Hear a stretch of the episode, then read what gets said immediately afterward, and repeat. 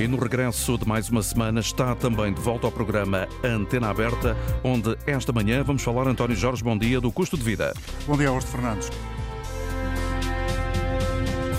Outra vez, a pesar muito, o preço dos combustíveis voltou a subir esta segunda-feira. Já ouvimos ao longo da manhã da rádio, já deve ter tido essa experiência. Se eventualmente necessitou de abastecer o seu automóvel, o gasóleo aumenta cerca de 6 cêntimos e a gasolina meio cêntimo. A partir de Toronto, no Canadá, onde o Presidente da República esteve, Marcelo Rebelo de Sousa sinalizou a confiança no governo para lançar medidas que possam mitigar os efeitos deste aumento na economia, junto das empresas e das famílias. Marcelo Rebelo de Sousa acredita que o governo está atento ao aumento de preço dos combustíveis e está a preparar medidas. No sábado passado, o Ministro das Finanças, Fernando Medina, dizia isso mesmo, que o Executivo está a monitorizar o preço dos combustíveis, garantiu que haverá intervenção do governo no sentido da proteção das famílias, mas só se for absolutamente necessário. Medina deixava claro que antes de tomar medidas era preciso perceber se estamos ou não numa dinâmica de pico e lembrou que os mercados apontam para possíveis quedas significativas nos preços já em breve. Na semana passada, estamos todos lembrados, o Banco Central Europeu voltou a aumentar as taxas de juro e aí assim penalizar ainda mais as famílias que têm de pagar a casa ao banco. A prestação mensal tem vindo a subir em flecha e como lembrava Marcelo Rebelo de Sousa, a inflação não larga o nosso dia a dia. Nesta segunda-feira, que regressa o programa Antena Aberta, depois das férias, estamos a começar mais uma temporada. Procuramos ter o seu testemunho para ouvir aqui na rádio, o seu ponto de vista, a sua uh, forma de avaliar a atuação do governo uh, na maneira como tem lidado com a constatação de um aumento do custo de vida. Queremos ouvir a sua opinião através dos números habituais. Relembro, é o número 822-0101, número de telefone gratuito. Para quem está fora do país, outro número com o custo de uma chamada internacional, o 2233-99956. Bom dia, Natália Nunes. Obrigado por estar connosco. É coordenadora do Gabinete de Proteção Financeira da DECO, da Associação de Defesa do Consumidor. Doutora Natália Nunes, até que ponto é que é urgente eh, que o Governo tome medidas no sentido de trazer algum conforto, ou pelo menos atenuar, aliviar esta pressão que as famílias têm vindo a sentir de todos os lados, não só nas compras de supermercado, mas também, sobretudo, com o aumento das taxas de juro e hoje, esta segunda-feira, com o regresso do aumento dos preços dos combustíveis. Eu diria que era importante uh, o governo olhar para os apoios que já estão a, a ser implementados no que concerne ao apoio à renda, mesmo à bonificação dos juros e ver de que forma é que era possível uh, melhorá-los. Até porque eles apresentam grandes falhas e estão a deixar muitas pessoas que deveriam ter acesso a eles e que aparentemente cumprem os requisitos uh, e estão a deixá-las de, de, forma. Portanto, eu diria que a primeira, a primeira atenção do, do governo deveria ser ir neste sentido de olhar para os mecanismos que já existem e tentar corrigi-los para uh, sanar todas estas falhas que existem. Por outro lado, possivelmente vai ter que olhar para os mais vulneráveis, uh, porque, em bom rigor, os mais vulneráveis, aqueles que têm menos rendimentos, são os que estão a ser uh, afetados e gravemente afetados nesta, nesta altura. Nós não nos podemos esquecer que, olhando para os nossos orçamentos, nós verificamos que a alimentação, as compras de supermercado e a habitação aquilo que absorve a maior parte do nosso dinheiro e aquilo que nós verificamos é que estas duas parcelas continuam a aumentar de forma uh, muito, muito significativa. E a verdade é que os rendimentos não estão a aumentar nesta grandeza, nem nada que se pareça. E a verdade é que temos aqui famílias, famílias que têm rendimentos inferiores ao salário mínimo nacional ou até o valor do salário mínimo nacional, que neste momento estão com graves dificuldades em uh, conseguir sobreviver. Isto, uh, a palavra sobreviver está dita aqui de propósito, porque é verdadeiramente a palavra que é utilizada pelas famílias quando nos contactam a tentar obter informação, orientação do que é que podem fazer para evitar entrar em situações de incumprimento. E aquilo que nos dizem é que os apoios que existem, eles são, são importantes, eh, são positivos, mas são manifestamente insuficientes para aquilo que são as suas necessidades. E que aquilo que estão a tentar fazer uh, até o final de cada mês é tentar uh, sobreviver. Daí, portanto, a DECO entender que aquilo que era importante era olhar-se para as famílias de menores rendimentos e criar apoios para estas famílias, porque, com toda a certeza, se não forem aqui criados estes apoios, elas vão ter muitas dificuldades, nomeadamente em suportar a fatura da habitação, seja ela arrendada ou seja ela uh, com recurso ao crédito à habitação. Que medidas espera a curto prazo, uma vez que o Governo prometeu para os próximos dias eh, um novo conjunto de medidas de apoio à habitação? Que medidas espera em concreto, se é que já refletiu sobre o assunto, Natália Nunes, e a DECO também eventualmente pode ter trabalho já feito sobre isso, que possam ser lançadas no sentido, não diria de acabar com o problema, que isso parece muitíssimo difícil, mas pelo menos aliviar um pouco? Eu, eu, diria que acabar com o problema é extremamente uh, difícil, até porque há aqui uh, grandes questões estruturais que não vão, com toda a certeza, ser uh, corrigidas com estes apoios. Agora, aquilo que se pretende é que se minimize aqui os impactos negativos que esta, esta inflação e esta subida das taxas de juros e mesmo das rendas está a ter no orçamento dos mais vulneráveis e aquilo que nós esperamos é, desde logo, que sejam corrigidos os, os eh, problemas que os apoios que estão neste momento em, em cima da mesa uhum. uh, têm para as famílias, mas que sejam criados novos apoios para as famílias com maiores dificuldades. No fundo, novos uh, instrumentos que possam ajudar a enfrentar esta dificuldade, sobretudo, Exatamente, como diz, sim. para essas famílias que têm um rendimento ao fim do mês muito muito, muito, baixo e incapaz de, de, fazer frente a todas as necessidades.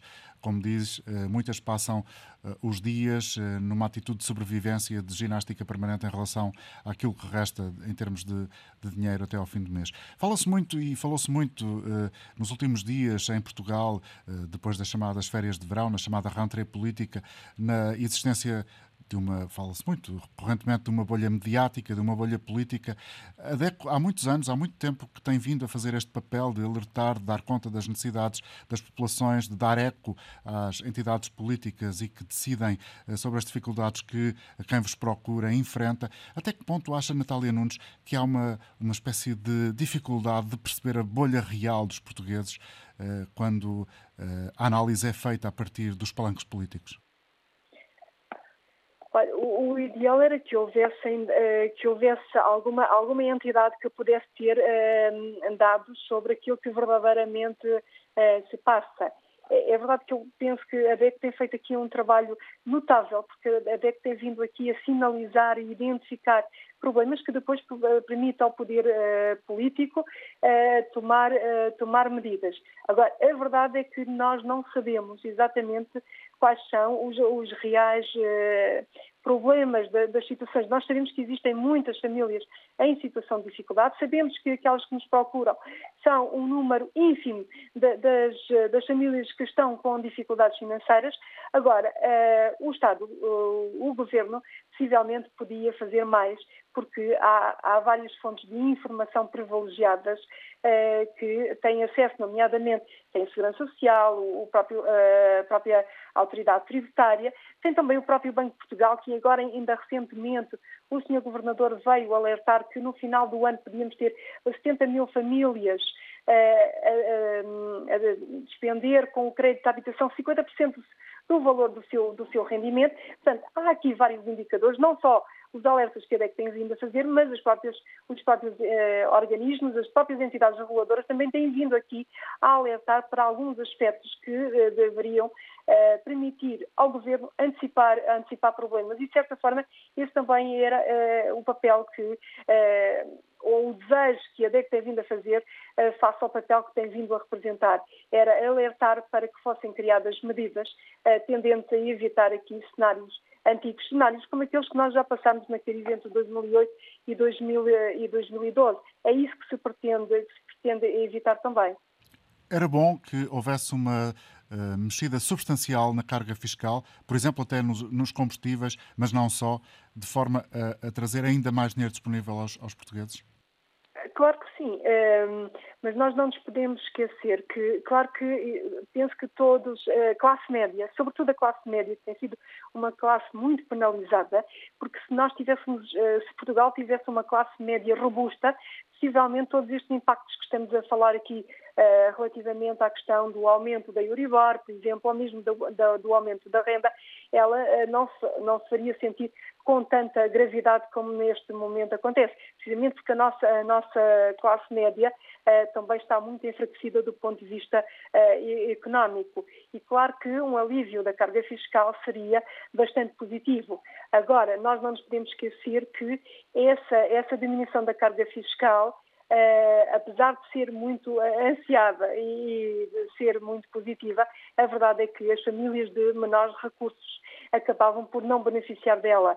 E, portanto, mais uma vez, aqui a nossa preocupação com as famílias de menores recursos e a necessidade de terem apoios que verdadeiramente façam a, a diferença e permitam que as, as, famílias vivam com alguma, alguma dignidade e alguma qualidade de vida. Ainda agora disse que são poucas, eh, no universo da realidade, eh, as famílias que procuram a DECO, ainda assim dentro uh, desse, uh, desse universo que, que é o vosso trabalho diário, tem vindo a aumentar os números das famílias? Eu diria que está em sintonia com os anos anteriores, mas nós também não nos podemos esquecer que os anos anteriores foram anos muito complicados do ponto de vista financeiro, porque vimos da pandemia e na pandemia tivemos o grande problema das famílias perderem grande parte dos seus, eh, dos seus rendimentos. Quando as famílias começavam, de certa forma, a respirar, eh, no início de 2022, a verdade é que começou a sentir eh, o efeito da, da inflação e a subida da, dos juros. E isso acabou por levar a que outras famílias, mais famílias, entrassem em dificuldade. Portanto, este ano foram uh, 20 mil famílias que nos pediram ajuda, portanto, isso está em, em, linha com aquilo que se passa desde 2020, mas, como digo, têm sido anos muito difíceis para as famílias portuguesas. Muito obrigado pelo contexto que aqui trouxe e pela uh, participação neste programa. Agradeço a colaboração de Natália Nunes, coordenadora do Gabinete de Proteção Financeira da DECO. Vamos dar oportunidade a quem se inscreveu através do 822-0101 e do 2233999956 para uh, ouvirmos a voz, uh, começando por Manuel Valadas, em Serpa. Bom dia, Manuel, bem-vindo. Bom dia, como está? Bom dia, agradeço a oportunidade. Sobre o tema de hoje, gostaria de dizer o seguinte. Recentemente, uma pessoa amiga esteve na Áustria e também na Alemanha e fez uma recolha de informação sobre os custos alimentares essenciais em alguns supermercados. Quando chegou a Portugal, fez o mesmo tipo de recolha de informação das chamadas grandes superfícies, grandes supermercados. E a diferença era e, muito grande? E constatou, constatou que em Portugal os bens alimentares são mais caros, cerca de 11,8% em relação à Áustria e à Alemanha.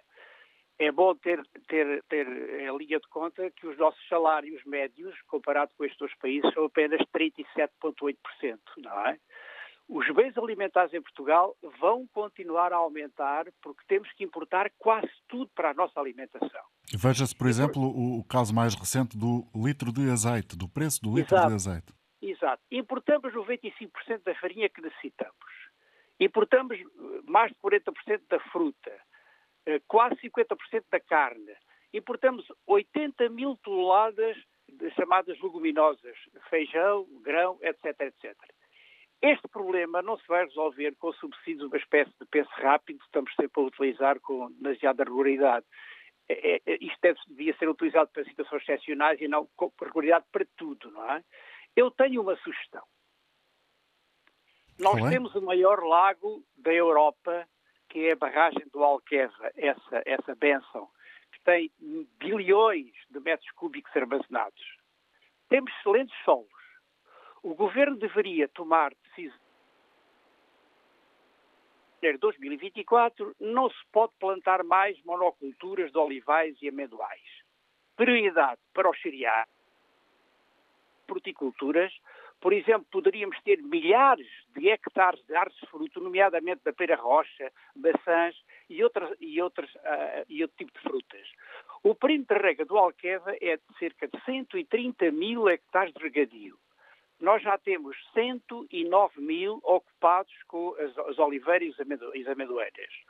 Se o governo tomasse a decisão de avançarmos para termos mais bens alimentares em Portugal, dentro de 6 a 8 anos, teríamos cerca de 37 a 40% de bens alimentares em Portugal, nomeadamente da fruta, nos cereais, etc, etc. E com isto poderíamos evitar duas coisas extraordinárias. Uma era evitarmos, contribuirmos para que o custo dos bens alimentares em Portugal não parassem, parassem de subir e até descessem.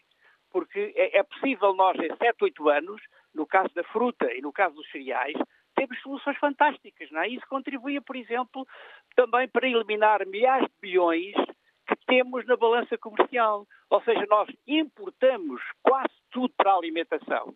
Não é? Eh, e exportamos muitíssimo menos.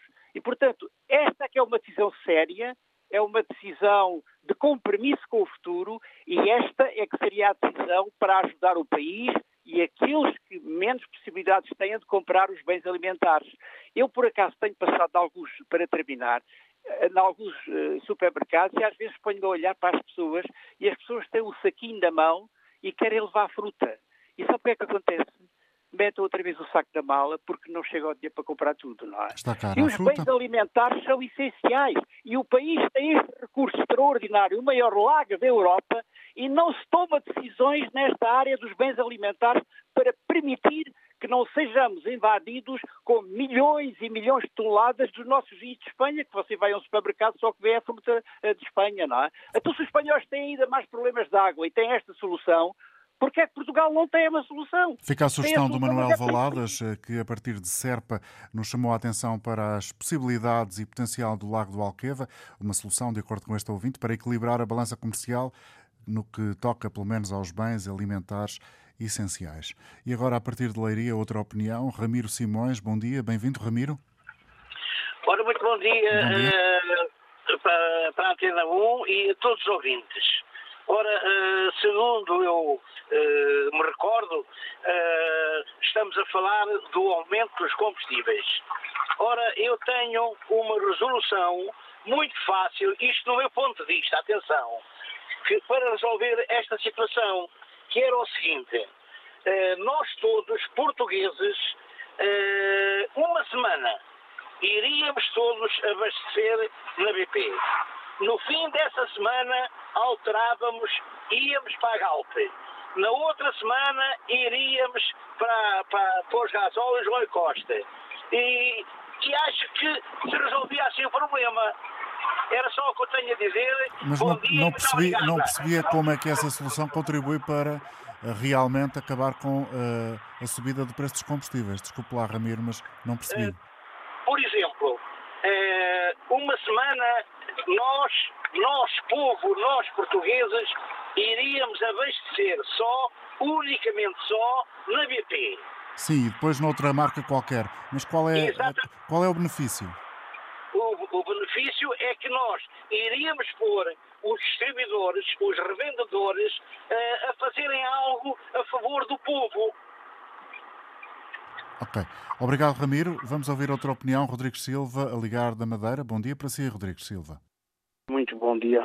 Sr. António Jorge, damos com medidas eh, constantes eh, no nosso país para atenuar estes aumentos dos, combustíveis e também, no, do, claro, por, por arrasto o, o, os alimentos, os bens alimentares. Isto não são medidas, isto são uns analgésicos que são dados para atenuar a dor. Mas passado o efeito do analgésico, a dor volta. E volta em força.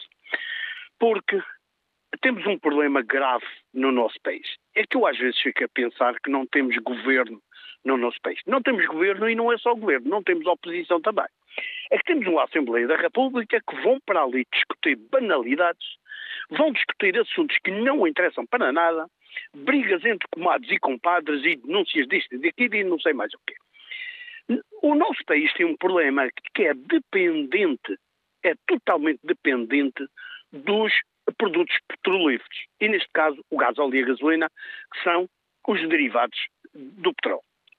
O que é que é preciso fazer urgentemente? O nosso país precisa de, de apostar em alternativas ao petróleo. Já temos os veículos a, a, a, movidos a, baterias, a eletricidade. Ou seja, é preciso apostar noutro tipo de combustível. Não podemos ficar dependentes também unicamente do, do, do, da parte elétrica, porque senão a eletrificação automóvel daqui a uns tempos vai inflacionar e vai acontecer o mesmo que está a acontecer aos combustíveis agora. O nosso país podia apostar forte no hidrogênio. Temos de avançar rapidamente com os veículos a hidrogênio e os combustíveis sintéticos verdes, os conhecidos como os e-fuel. Nós temos que partir rapidamente para isto. O governo tem que subsidiar, porque é normal para os, os laboratórios de desenvolvimento que já estão no nosso país. Nós já temos carros a hidrogênio a trabalhar debaixo do nosso nariz no nosso país, mas não os vemos. Nós eh, vemos, vemos. Nós conseguimos identificar que são carros normais. Os motores são motores praticamente normais. São carros que foram aproveitados dos motores a combustão e estão a ser, estão a funcionar a hidrogênio verde outros estão a, a, a, funcionar, estão a rodar, a trabalhar em certas empresas. Há empresas que têm aí os postos de abastecimento. O que é preciso é pegar nestes projetos e avançar rapidamente. Só que nós temos governos em Portugal e temos oposição que não apresenta projetos, Uh, temos um governo que deixa sair as belas oportunidades do nosso país de desenvolvimento. Podemos ser um dos países também pioneiros no desenvolvimento do hidrogênio e do e-fuel, porque são combustíveis que não necessitam de grandes alterações nos veículos atuais para os pôr a funcionar a hidrogênio verde e, e, e, ao, e aos combustíveis sintéticos. É isso que é preciso aproveitar. E eu continuo a perguntar, mas o que é que estes governos, o que é que estes políticos, o que é que estes partidos da oposição andam a fazer no nosso país? Fica a pergunta, nós, nós andamos a, a, votar neles e depois não temos ajudas, não temos desenvolvimento e continuamos assim, a depender do petróleo e a ser explorados por estas grandes empresas petrolíferas. Mais um ponto de vista nesta emissão, agora com uh, Miguel Alexandre, a ligar de Lisboa. Bom dia, Miguel. Bom dia, doutor. E bom dia para a Antena 1. Uh, baseado no. porque o, tema é os combustíveis, e estou ligado ao ramo dos combustíveis, ligado para nos transportes, no, a transportar, estou ligado aos transportes de passageiros de médio e longo curso. E a análise pessoal que eu faço dos combustíveis, e que alguns uh, o têm apresentado, é um interesse imenso para o sistema. Então eu posso uh, expor porque nós passamos uma situação de de apertar o cinto, de apertar o cinto, onde o, o preço do crudo chegou a atingir valores elevadíssimos, elevadíssimos, o, o, o doutor sabe que é, que é a realidade, e nunca paguei o gasóleo, eu tenho duas viaturas a gasóleo, a esposa também trabalha e tem que se deslocar, estamos horários diferentes, nunca paguei, nunca paguei o gasóleo a mais de euro e meio. E foram valores do crudo na altura, o doutor valores elevadíssimos. Atualmente, o preço do crudo, do, do crudo, do petróleo bruto, está a 94 dólares o barril. Eu gostaria que os nossos políticos, as pessoas que nos estão a gerir, que justificassem ao povo o porquê destes valores porque eles têm que justificar ao povo. E mais lhe digo, os 23% foi criado por um outro governo e provavelmente por uma crise provocada. A oposição, neste caso o atual governo, porque era 23%, não podia ser, e voltamos com os 23%, e claro, quanto maior é o preço do produto, mais 23%, mais impostos caem. Depois, através dos combustíveis, vai arrastar tudo. Eu, por exemplo, tenho um pouco de agricultura, além da profissão que tenho, são três serviços públicos, uh, faço um, um, pouco de agricultura. Tenho um filho que é médico e diz, olá pai, é triste isto andar assim à agricultura. E vou-lhe dar, dar um exemplo, e voltando aos combustíveis. As pessoas produzem, não há organização em nada. Não há organismo. Justifico-lhe o porquê. Quem produz é o pequeno e o médio. São pessoas que não têm apoio. Se houvesse formas de escoar esses produtos agrícolas, se calhar as pessoas, em vez de produzirem um quilo, produziam 20 ou 30 e pensavam assim, tenho produto a mais e tenho escoamento para os meus produtos agrícolas. Eu vivo, sou viviense, o expus, ali, aldeias próximas, pessoas estão dedicadas à agricultura dizem-me assim, oh, Miguel, epá, eu tenho aqui, e vinho, eu dou o exemplo do vinho, tenho aqui 2 mil litros de vinho e ninguém me quer, não arranjas quem me fica o vinho. Quem diz o vinho diz batatas. O nosso, nosso sistema autárquico que poderia tentar resolver a situação e não o faz. Uhum. Vamos ouvir outra opinião. Álvaro Santos é quem vamos escutar agora. Miguel, muito obrigado por ter estado connosco. Vamos dar a oportunidade ao Álvaro Santos, que está com a Antena 1 em Vilar Formoso. Bom dia. Bom dia. Bom dia. Bom, bom dia, Sr. António Jorge. É um prazer voltar a ouvi-lo. Já há muito, há muito tempo que não nos, não nos encontramos na vida, mas eh, eu venho falar hoje sobre eh, as diferenças de preço entre o gasóleo na Galp em Portugal. Eu saí, saí de Coimbra esta manhã uhum. e passei por Gouveia e em Gouveia fotografei a, as bombas da, da Galp e agora estou em Fuentes do Nhoro vim aqui a tratar de, de coisas da minha vida, da vida uhum. da minha filha, eh, medicação, medicamentos que não há à venda em Portugal, mas que os espanhóis têm, e que eu confrontei o preço do gasóleo em Portugal com o preço do gasóleo em Espanha. 22 cêntimos na Galp, não estou a falar em, em bombas de, de low cost. 22 cêntimos de diferença. Por litro, 22 cêntimos por litro de diferença. Na própria Galp. Para não falar, para não falar já do, do preço do, do gás, do gás engarrafado, que a garrafa de butano custa 15 euros e 18 aqui em, em, em Vila Formoso e, e, do outro lado eu não sei exatamente o preço, mas sei que há uma, há uma diferença de quase 10 euros em, em garrafa.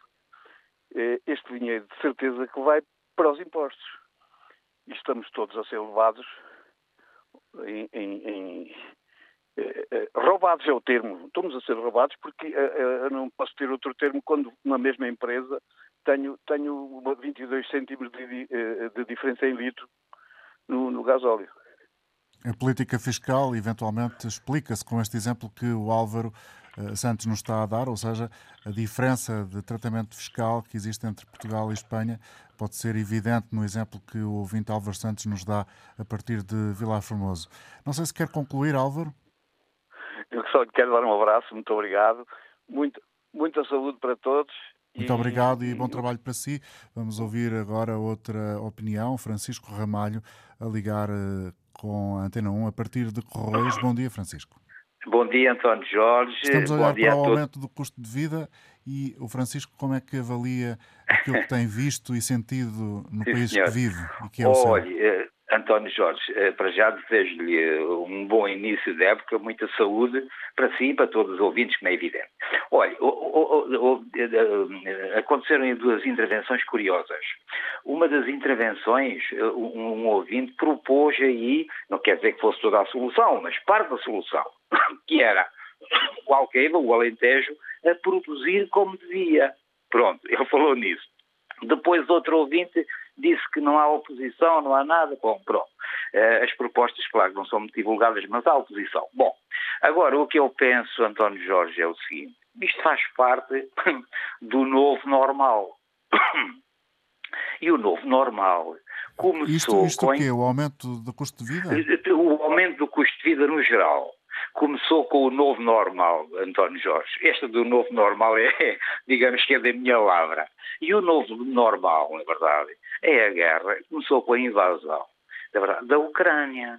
A invasão provocada estava-me a passar. Portanto, esta guerra, efetivamente, está a causar, eh, é o principal fator do agravamento de todo, todos estes casos. E depois há outra coisa, é que os grupos económicos e a banca não deixaram de ter lucros, imensos lucros. Portanto, depois o António Jorge pergunta o que é que o governo poderia fazer. Olha, uma das coisas que o governo poderia fazer era, um, era tirar um bocadinho aos grupos económicos e à banca e dar ao, ao, ao, ao povo. Portanto, e, mas volto só muito rapidamente à principal causa disto. É a guerra que, comece, que tinha começado já há nove anos, não é verdade? Isso omite-se, e guerra, por exemplo, os BRICS, os BRICS propõem, não é verdade, que se acabe com a guerra, negociações e que se acabe com a guerra. Uh, Portanto, e, e, o que é que o governo poderia fazer? O governo poderia fazer efetivamente uh, controlar mais os preços, uh, controlar uh, estes, estes, estes lucros enormes que só no primeiro trimestre foram não sei quantos milhões, na verdade, e depois fazer uma coisa o António Costa, o primeiro-ministro António Costa, fazer como, por exemplo, como o seu correligionário, o seu amigo, Lula da Silva, desvincular-se desta guerra. Obrigado, Francisco Ramalho. Uh, Ligar-nos de Correios. Uh, continuamos neste programa no regresso na antena aberta. Para participar, pode ligar o 822-0101. Trata-se de um número de telefone gratuito, 822-0101. Se está fora do país, o número para participar nesta emissão de hoje e em todas as emissões na Antena 1, o número para quem está fora do país, uh, repito e volto a ele, 2233 999 56. Voltamos então a trazer a opinião de quem está já em linha. É o caso do Américo Vicente a falar da Pampilhosa da Serra. Bom dia. Então, bom dia, Sr. Dr. António Jorge. Portanto, um regresso das férias. E, assim, o que eu tenho a dizer é, é breve. É sobre o custo de vida. Uh, infelizmente, tem havido, falou-se aí da guerra, já se falou de muitas coisas, ouvidos atrás. Tudo isso ajuda, é verdade. Mas, portanto, uh, o que me move mais é, é, o aumento das rendas de casa e outras coisas mais que estão exorbitantes. Estão Sim, e hoje, de resto, é notícia na capa é. de um dos jornais portugueses em que o ritmo do aumento das rendas é o mais acelerado uh, que há memória na última década. É, é, é, que, é que eu acho, eu, eu, é que eu acho, não sei, pronto, eu já estive lá fora, estou cá, eu acho que, acho que estão a fazer uh, os aumentos das rendas como se estivéssemos a ganhar ordenados do lado de fora. Eu estive num país, nos Estados Unidos, onde ganhava 5 ou 6 ou 7 ou 10 vezes mais que ganha aqui. Eu não posso comparar o que ganhava lá a pagar aqui uma renda. Senão, valha-nos Deus, quem é que se vai aguentar? Pessoas têm filhos. Eu, felizmente, tenho um filho com 31 anos, já não está, já está a trabalhar. Mas há pessoas que têm filhos a estudar, precisam de, de, de alugar um T1 ou T0, 600, 700 euros. Isto é demais, isto é demais. E depois tem outra coisa, em relação aos combustíveis. Eu acho que os combustíveis, há aqui duas vertentes. Há uma que é como a balança do dólar, que nós lá tínhamos que ora subia, ora descia, e que era constante muitas coisas, mas também há outra coisa, é que nós aqui é um país pequeno. Enquanto a Espanha compra quantidades e quantidades, não sei quantos, a mais, eles fazem o mais barato com certeza. Porque não é só essa a diferença, mas também faz muita diferença. Porque um hipermercado grande, se comprar muito mais que eu, ele pode vender mais barato que eu, de certeza, no meu café. Portanto, é essas, é que eu acho as comparações que algumas pessoas aqui, eu tenho a quarta classe, mas não estou a, a dispor de ninguém, mas acho que devemos pensar um bocadinho sobre isso. Eh, o governo devia apertar, entre aspas, com esses pronto, com quem faz esses preços exagerados e dizer assim, meus amigos, isto é uma tabela, nós não estamos na Alemanha, não estamos na França, não estamos nos Estados Unidos, nós estamos em Portugal, é um país pequeno. Enquanto Luxemburgo, um país pequeno, está rico, mas tem ordenados equivalentes, e outros mais, podia dar exemplo, Suíça e não sei quantos, nós aqui é um país pequeno, mas o que é que nós temos de ordenados? Ordenado mínimo, 600 ou 700 euros, eu não sei quanto é que está agora. Não interessa, mesmo que seja 750 euros. Pessoas para pagarem essas rendas, vai antes vezes. Obrigado, Américo. É Vamos ouvir agora mais um ponto de vista que nos chega de Braga. Mário Carvalho, bom dia para si. Bom dia, Sr. António Jorge, como está? E toda a equipa. Ora, em relação ao aumento dos combustíveis, é evidente que temos que dar nota negativa ao governo por não tomar medidas assertivas para debelar a situação. E que medidas poderiam ser essas?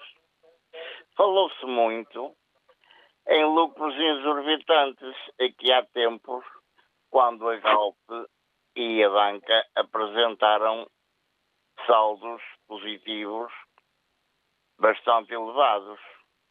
Então, por que não utilizar esses mesmos lucros exorbitantes para compensar o custo da gasolina e do gasóleo principalmente? Porquê? Ora, por uma razão muito simples. É que quando a gente paga a gasolina ou o gasóleo na, na, na bomba de gasolina, portanto no posto de abastecimento, 5% ficam logo para a Unicre. Se eu pagar com dinheiro vivo, o banco já não recebe nada. Mas quase toda a gente usa o pagamento por cartão porque é mais fácil. E também não está sujeito a roubos, se levarem um cartão cancela imediatamente, etc. Ora, portanto, esses 5%, quanto mais caro estiver o combustível, ou a gasolina ou o gasóleo, não é? Portanto, mais eles ganham e, portanto, automaticamente mais a banca cobra. E por tabela também não é só a banca. A própria Galp, como há bocado disseram, em Portugal tem um valor e na Espanha 20 e tal cêntimos mais barata, que também é uma grande diferença. Agora, medidas do governo e a pagar o povo, porque paga o povo para o povo, é voltar aos vouchers. Mas não é, não é a, mais, a, mais, a, a mais prática, porque essa sai do bolso ao contribuinte. O contribuinte ajuda o próprio contribuinte, ou seja, o próprio consumidor. Agora, há uma outra contradição, que é, aumentam os juros, e quando aumentam os juros, para baixar a inflação, se o governo der bónus uh, para certos e determinados artigos, está a, a, a, ir em sentido contrário ao Banco Central Europeu. Portanto, parece que há políticas contraditórias. E isto é, é, é altamente é, nefasto para qualquer economia, porque já nem sabemos por que caminho, devemos ir.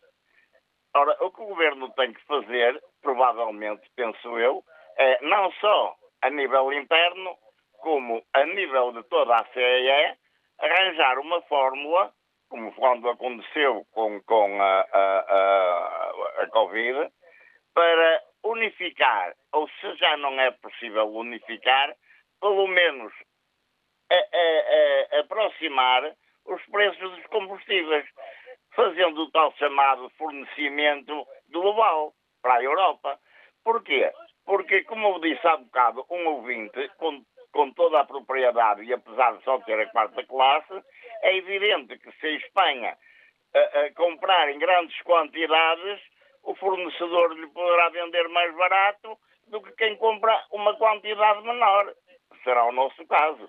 Agora, também ainda temos outras variáveis, que é comprar o petróleo ou, o, crudo, não é? Que depois é refinado em Sines, comprar diretamente à Venezuela, até porque a Venezuela agora já não tem o embargo dos Estados Unidos, já pode vender. E se fizermos um acordo com a Venezuela, certamente traremos o, o, o, o petróleo muito mais barato. Se, se não tivermos petroleiros, temos que os alugar. Agora há que fazer contas, se compensa alugar um petroleiro. Ou, ou então é construí-los. Nós já tivemos uma indústria naval, sempre tivemos que acabar com ela e acabámos com ela para fazer, como fizemos com a Steneir e, e, e, outras grandes indústrias da cintura industrial de Lisboa, para fazer, eh, portanto, a, a, a vontade da CEE, porque a CEE tem de ser eh, uma economia planificada. Ora, se é planificada para umas coisas, tem que ser para outras. Portanto, se comprarem o, o petróleo em conjunto, a Europa precisa de tantos milhões de, de, de, de barris durante um ano fazem as contas, ou isso mais ou menos, mas uh, uh, pagam todos em conjunto. E, e, depois cada um paga conforme for uh, se abastecendo. Ora, isso resolveu em parte o problema que aquele senhor citou com, com, com, toda a realidade, porque quem compra por grosso ou atacado compra mais barato do que quem compra a retalho grosso ou a retalho miúdo. Essa é a minha, a minha, a minha percepção. Não sei se alguém mais iluminado do que eu poderá dar soluções melhores. Muito obrigado pelo contributo, Mário.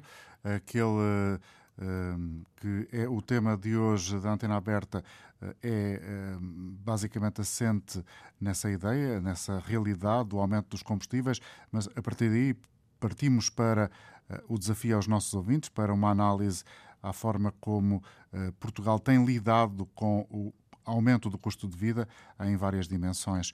O 822-0101 é o número de telefone gratuito da Antena Aberta, é o número pelo qual se pode uh, inscrever para participar diariamente neste espaço interativo da rádio, que hoje regressa depois das férias e que eh, traz eh, já um conjunto significativo de opiniões, mas que eh, vamos continuar a fazer, ou seja, a colecionar a opinião dos nossos ouvintes até à hora até próximo da hora certa, até próximo do meio-dia. E agora vamos ter uma paragem em Palmela, é lá que está Américo Sousa Pereira. Bom dia, Américo. Do seu ponto de vista, Olá. qual é a análise Olá, que faz? Bom dia, bom dia, Sr. António Jorge, uh, meus cumprimentos a toda a audição. E cá estou mais uma vez a tentar repor uh, a crítica da verdade. Bom, eu acho que isto é tudo culpa do governo. O governo não governa. O governo, além de cobrar imposto, não governa. Senão verifique. A saúde é um caos. A habitação é um caos. O ensino é um caos. Está tudo num caos. O governo não governa. Este Ministro das Finanças não tem estratégia financeira além de cobrar impostos. Fala-se na habitação e aplica-se o imposto ao IMI adicional a, quem, a casas de habitação. Então, a, a habitação nos custos está. Aplicam ainda o IMI do imposto adicional a casas de habitação. Isto é uma loucura. Empresas que têm, têm casas para alugar pagam o imposto adicional, ou seja, o imposto duplicado. Agora, uh, uh, o combustível, se já há cerca de 49% de veículos uh, elétricos, não entendo porque é que o combustível sobe desta maneira.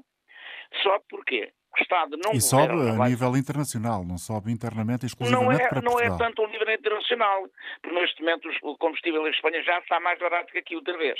Já está outra vez mais barato. Está a perceber? Já está mais barato. Eu vim de lá ontem, por exemplo, se meti gasol. Uh, uh, está mais barato, está mais barato, quase 15 céntimos, não é? Que quebra, quebra bastante. Já ouvimos Agora, aqui hoje uma diferença de um ouvinte que estava do outro lado da fronteira, metaforicamente falando, claro, em, na zona de Vilar Formoso, a dizer que a diferença no gasóleo para Portugal, na mesma marca, era de 22 cêntimos. Sim, sim, é isso.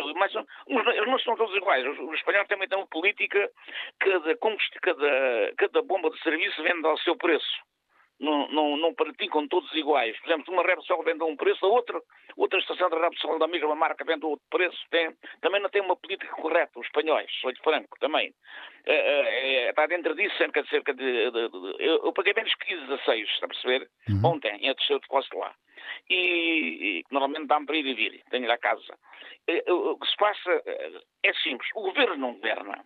O governo não governa. A Galpa ganha 600 e tantos milhões de contos em, em seis meses. Os bancos estão ganhando uma loucura de dinheiro, uma loucura, uma loucura. As casas, uma renda, para lhe dar uma imagem, uma renda entre uma pessoa de família pagava 200 euros de renda de, de, de, uma casa que tinha, de uma, uma, pequena quinta com uma casa, tinha feito um empréstimo ao banco, 200 mil, pagava sempre 200 euros por mês de renda. Atualmente paga 700. Só veja, é, é, é uma loucura. O governo está a estropiar a sociedade, essencialmente a sociedade média, e, e, os pequenos já estão estropiados, estão a morrer de fome, porque não se admite que haja um rado mínimo de 680 euros. Quem é que vive com 680 euros? Eu vi obrigar aos senhores do governo viver com esses 680 euros, fazendo a sua vida com essas, com essas importâncias. O rado mínimo em Espanha já está a cerca de mil euros em todos os países, 600 e tal euros, como o ordenado mínimo nacional. Isso é um crime, é um crime, é uma atividade criminosa. O governo não governa, o Ministro das Finanças não tem estratégia, além de lançar impostos, não tem estratégia nenhuma.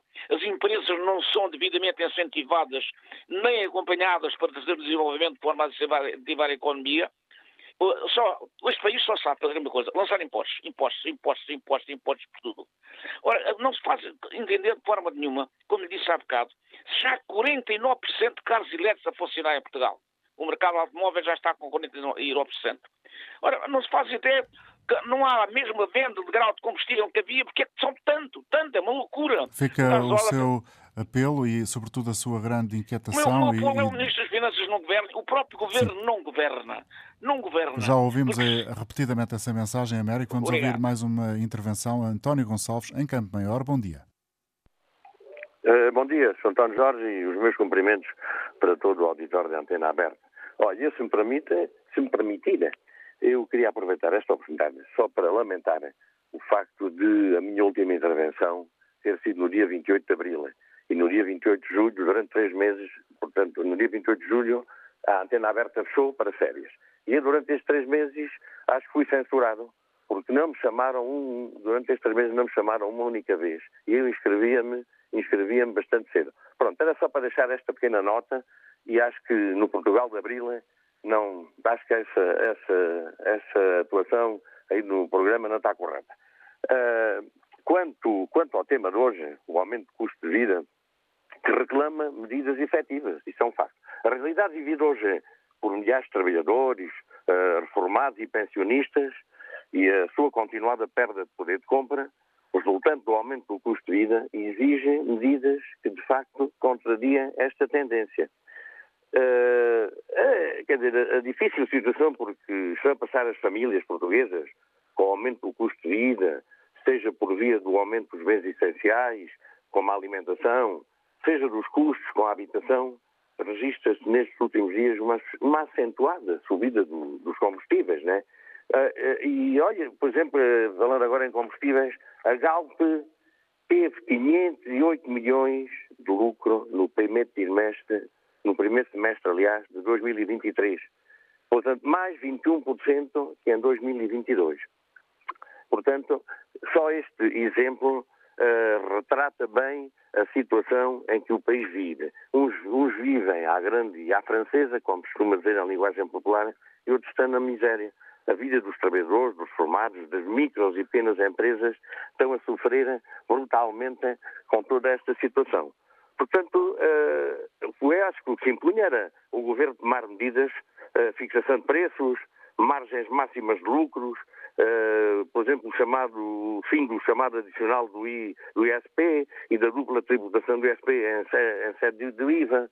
Enfim, acho que o governo devia tomar medidas, não é extremendos, não são estas, estas medidas avulso que vão, que vão alterar a situação. Há, há famílias que estão, uh, com a, sobretudo na questão da habitação, sobretudo na questão da habitação, estão a deixar, estão a deixar as suas casas porque não têm condições, devido aos baixos salários de que usufruem o trabalho precário em que estão inseridos, não têm condições para suportar esses encargos. Portanto, o que se impunha a um governo que se diz do Partido Socialista, ainda sei que socialismo é isto, né? Eh, chamam-lhe do socialismo democrático, mas qual é o socialismo democrático uh, que está em prática, se afinal a vida dos portugueses cada vez está pior? Portanto, acho que há, há necessidade do governo tomar medidas a sério para, para minorar o sofrimento em que grande, grande parte das famílias portuguesas vivem. Que, aliás, o PCP, o Partido Comunista Português, constantemente está a apresentar na Assembleia da República propostas nesse sentido e que depois são chumbadas pelo PS, pelo PSD pela Iniciativa Liberal e pelo Chega. Aí juntam-se todos e, e, a, e, a, vida continua a ser um inferno para a maior parte dos trabalhadores. Disse, bom dia e muito obrigado. Vamos ouvir por breves instantes Vítor Martins a falar de Lourdes, depois de termos estado a escutar António Gonçalves em Campo Maior. Vítor, bom dia. Bom dia, Sr. António Jorge. E obrigado por uh, poder dar uma palavrinha. Tem que ser rápido, Vítor. Uh, a ver se consigo dizer. Uh, é uma vergonha o preço que nós estamos a pagar dos combustíveis uh, dá a vida de toda a gente. Nós devíamos parar os automóveis e o Sr. António Costa que bebesse os combustíveis. Bom, obrigado, Vitor. Já chegamos ao eh, final do, do, programa. Peço desculpa, mas uh, chegamos mesmo ao limite da emissão de hoje. Obrigado por ter participado. Desculpe o tempo uh, escasso que esteve no ar. Voltamos amanhã, como sempre, depois das 11. Bom dia.